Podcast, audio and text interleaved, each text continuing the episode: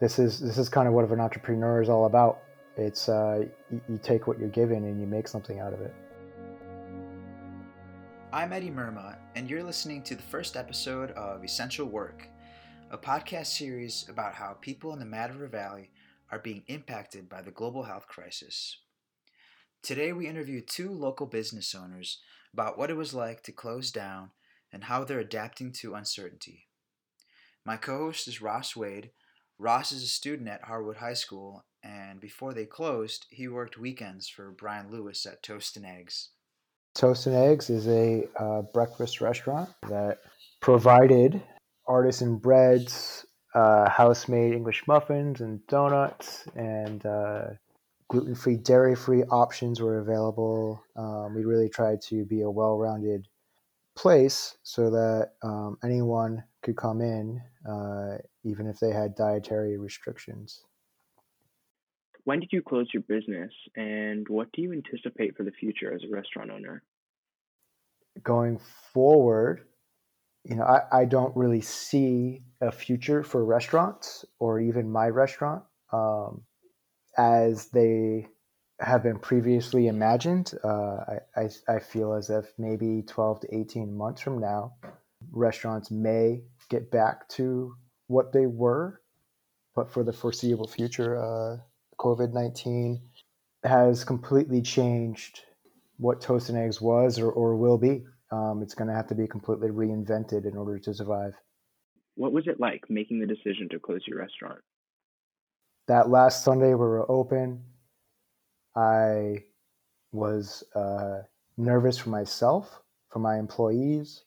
It's a very busy restaurant. It's a small place. It, we service a lot of people. You know, I have a seven month old son at home. Misa's son Koji, uh, who I, who I think of as my own, is you know six, and he has asthma, and there's just so many different reasons. Um, it was just like super simple.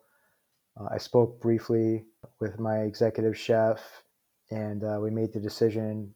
You know, we we honestly had talked about it about a month ahead. I, I called a meeting with everyone and, and we sat down and you know I, I wanted them to know that I thought this was going to be serious and uh, so this it wasn't like it was a decision that was made quickly or lightly but it wasn't a hard decision to make um, keeping in mind everyone's health and you know not wanting to be that place that helped spread this to the community and Brian, you said that you were talking with your employees about the possibility of closing a month ahead of time. How do you prepare for closure that would last weeks or months? Yeah, we, we actually slowed way down about a week ahead. we, we really cut back on our orders. We cut back on our prep um, in anticipation. One, we were coming into a slower time of year.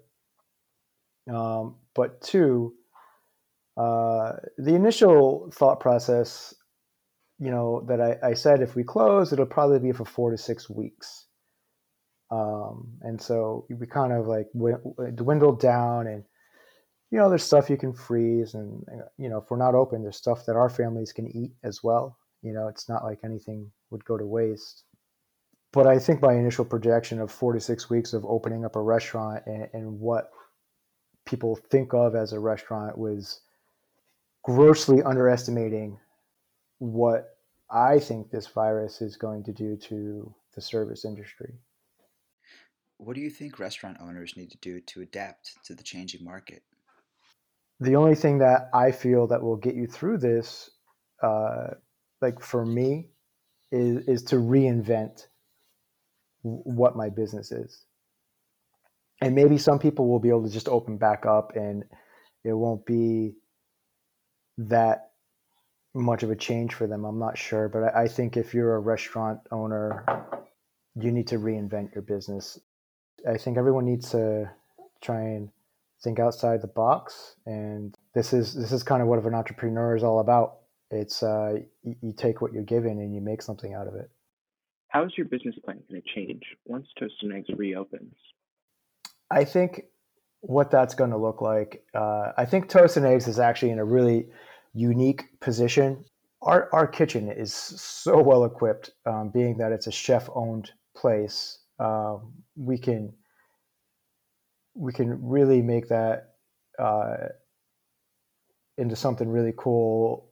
And what I think that's going to be is like we've already are known for our, our baked goods and our breads and our donuts and our muffins, and so it'll be easily easy to uh, you know be a bakery, and people can order their baked goods online and, and pick them up. Um, we can also very easily do um, prepared foods, um, pickled items. I mean, w- we can just like start churning out food uh, in, in lots of different ways and that's why like I don't really know if like when we do reopen if it'll be toast and eggs. It's it's going to be you know more of a prepared food market um, you know like a, a bakery a delicatessen um, where you can pick up full meals. Uh, you can also pick up small grocery items. Nothing in house and uh, you know all online ordering would be available. You know and that's like in the in the really near future, as far as when we plan to do this, I, I would say definitely by the end of April. I don't want to wait much longer to get open. I feel like we can be um, of of service to the community. Like you know, for for people who don't want to go into a large grocer, um, they could call us and we could have everything boxed up and ready for them, and they could just come pick it up. What does it feel like planning for the future with in such an uncertain time? When things are the way they are and in, in like this world that's kind of going through this change it's like honestly like i just want to like be home a bunch. I you know like it's going to be difficult to go back down and spend all my time um, at the restaurant when things are as weird as they are. Um, i think everyone's probably a little bit drawn and, wanting to spend more time with their families and maybe realizing uh, just um, how fragile things are. But at the same time, like you got to get back out there. Thank you so much, Brian, for taking the time to talk to us today. And uh, thanks, guys. I, I appreciate the time. Brian Lewis is the owner of Toast and Eggs Restaurant in Waitsfield, Vermont. Next up, we'll be talking with Misa Dikengil about her experience running Valley Glow Yoga and finding ways to continue teaching and healing. My name is Misa Dikengil, and I own Valley Glow Yoga. Our mission when I opened the studio was to create a space that offers daily yoga practice because I think that that can change people's lives when it's a consistent daily practice and a safe space. So I try um, to have all of our classes be really accessible, open to everyone, and also there's awareness of trauma. So, not necessarily all classes are trauma informed, but we talk about it as a group of teachers a lot about how to create safe space for people. How has the global health crisis impacted your business? Well, that the week before we closed, we went down to one class a day instead of an average of three so that we could clean and disinfect after each class. And then we limited class size to 10 people uh, so we could have space between mats and not too many people coming and going at the door at the same time. And then very quickly, we realized that this was getting to be a much bigger pandemic than we had thought, and we closed on March 15th. Have you thought about or do you do online classes? I have thought about it and it felt it felt very un me and I don't I don't mean to say that in a selfish way like still want to provide service to people who um, were really benefiting from us being open However, I personally, and, and we talked about it as a group of yoga teachers as well, I personally don't feel that I can offer what I offer in a group yoga class online Um, I really like to know who's in the room with me. I like to make sure that I can see everybody really well, um, that I walk around the room. It's not really about me kind of demonstrating at, at the front of a room. So, live streaming did not feel in line with um, how I want to share the practice of yoga. And um, many other of my instructors felt the same way. And there was also just like a overwhelming number of options coming at you all of a sudden once all the studios closed. And many of those um, are free or by donation. The only thing that I'm offering is yoga therapy, which I had already been doing online.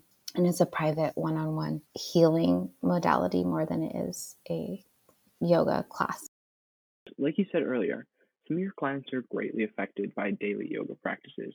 Are you concerned about the lack of services available to anyone in your community?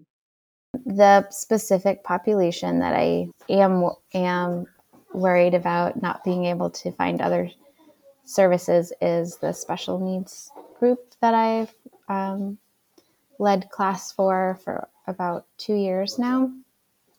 And so we are getting ready to go online for that class because I, I feel like that group is not able to go online and access a bunch of classes that work for them. And they really need someone who knows them and someone who's going to be watching them on the screen the entire time. How did you decide to start the special needs group? Uh, actually, it was kind of it was just it sprung up organically. I had one uh, special needs adult who would come with her daytime care provider to my class, and I realized in watching her come how difficult it is and how inaccessible most of our yoga classes seem. Like we we say our doors are open to all, but really what we're doing, what we're saying um, how we're presenting information, how we set up the room makes yoga inaccessible to a lot of people. And she stuck with it and came every week.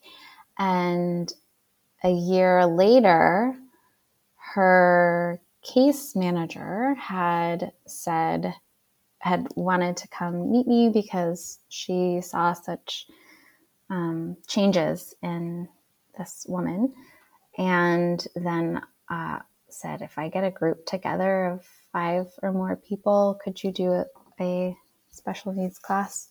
And I said, absolutely. and that's how it came. With so many people sheltering in their homes, do you think a lot more people will start doing yoga?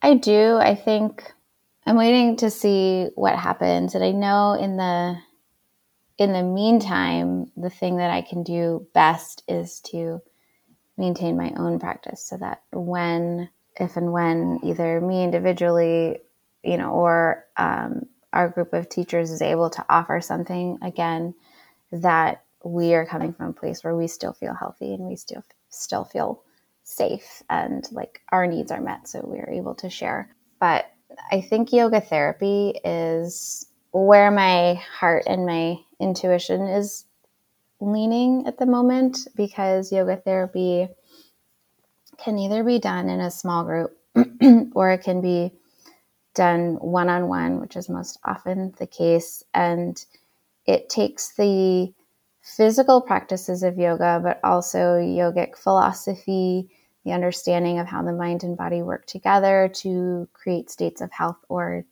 disease and Buddhist wisdom and understanding of the mind, and then combines it with modern neuroscience and um, especially an understanding of how the brain changes during meditative states and um, as a result of trauma. And so it blends all of this together and creates a therapy modality that can help people transform either their responses or reactions to things, um, find greater peace amidst difficulties, and reconnect to their body no matter what their body is experiencing. That's kind of the amazing benefits of yoga therapy, which I feel like everyone is going to need if we don't already need them.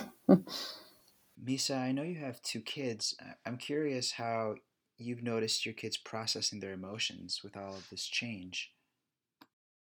I think for Kenzo, because he's so little, you know, he's seven months old, his days haven't changed that much other than he doesn't have to go in the car anymore, really, which he hated. So this is a benefit.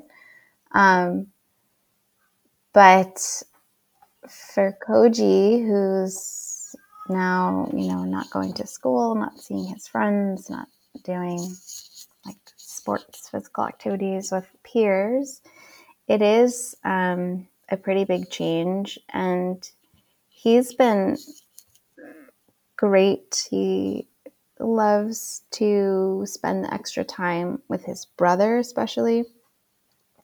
And we're having a blast doing school together. I used to teach elementary school, so this is like really fun for me too to do school um, at home with him. But there is um, there is an underlying anxiety for for Koji that I see kind of pop up out of nowhere.